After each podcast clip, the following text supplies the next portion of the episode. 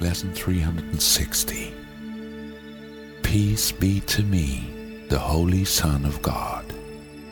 Peace be to my brother who is one with me. Let all the world be blessed with peace through us. Father, it is your peace that I would give, receiving it of you.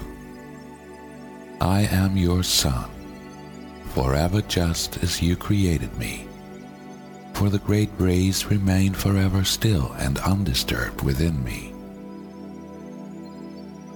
I would reach to them in silence and in certainty, for nowhere else can certainty be found.